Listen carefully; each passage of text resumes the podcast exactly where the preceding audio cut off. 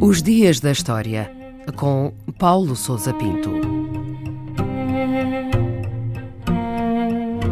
18 de junho de 1815, o dia em que decorreu a Batalha de Waterloo. Waterloo é o nome de uma localidade situada no centro da Bélgica atual, onde decorreu nessa data uma das mais célebres batalhas da história da Europa. O conflito opôs os exércitos de Napoleão às forças da chamada Sétima Coligação, nomeadamente o Reino Unido e a Prússia. Foi uma batalha de grandes dimensões, envolvendo mais de 100 mil homens nas hostes aliadas, comandadas pelo general Wellington e pelo marechal von Blücher, e cerca de 70 mil do lado francês, liderados pelo próprio Napoleão Bonaparte. Tratou-se igualmente de uma batalha complexa, que decorreu em vários cenários e que envolveu ataques de artilharia, cargas de infantaria e cavalaria e movimentações estratégicas de tropas. A intervenção das forças prussianas no momento oportuno parece ter sido o fator decisivo para o desfecho da batalha. No final do confronto, Napoleão assumiu a derrota e retirou-se com o que restava das suas tropas após perder cerca de um terço dos seus homens. Mais do que uma derrota militar, Waterloo marcou o colapso da sua última tentativa para restaurar o Império Francês. E qual foi o contexto que conduziu a esta famosa batalha? Em 1814, e no rescaldo de uma série de derrotas e recuos, nomeadamente após o fracasso da campanha da Rússia, Napoleão tinha abdicado do poder e aceitado exilar-se para a ilha de Elba.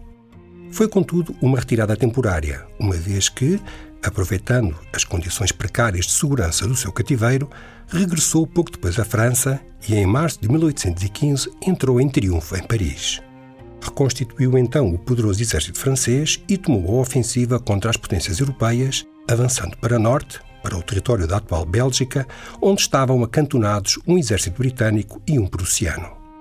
A batalha teve lugar nas planícies do Waterloo, porque o local fica a uns 15 km a sul de Bruxelas, que Napoleão pretendia tomar. Foi, portanto, um embate decisivo no qual se decidiu o destino da Europa e da França. A importância da Batalha de Waterloo não resultou apenas da sua dimensão e desfecho, mas também da sua relevância política. O confronto assinalou a derrota definitiva de Napoleão e do seu projeto de recuperação do poder. E o que é que aconteceu na sequência, então, da batalha? Após a derrota de Waterloo, Napoleão decidiu regressar imediatamente a Paris a fim de reunir apoios e preparar a defesa da França contra a ofensiva inimiga. Não teve, contudo, sucesso e abdicou a favor do seu filho poucos dias depois. O que restou das suas forças iniciou igualmente a retirada até Paris, perseguido pelos dois exércitos vitoriosos. Sem meios para resistir ao avanço britânico e prussiano, o governo provisório francês capitulou e as tropas da sétima coligação entraram na cidade a 7 de julho.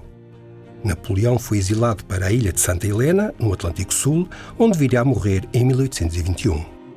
A monarquia foi novamente restaurada e o rei Luís XVIII reocupou o trono depois da interrupção causada pelo regresso efêmero de Napoleão, que ficou conhecido como o período dos 100 dias.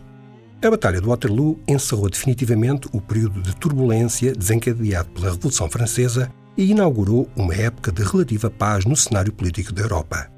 Esta ficou marcada pelo chamado Concerto das Nações, ou seja, um novo sistema de regulação política e diplomática baseado no equilíbrio entre as principais potências.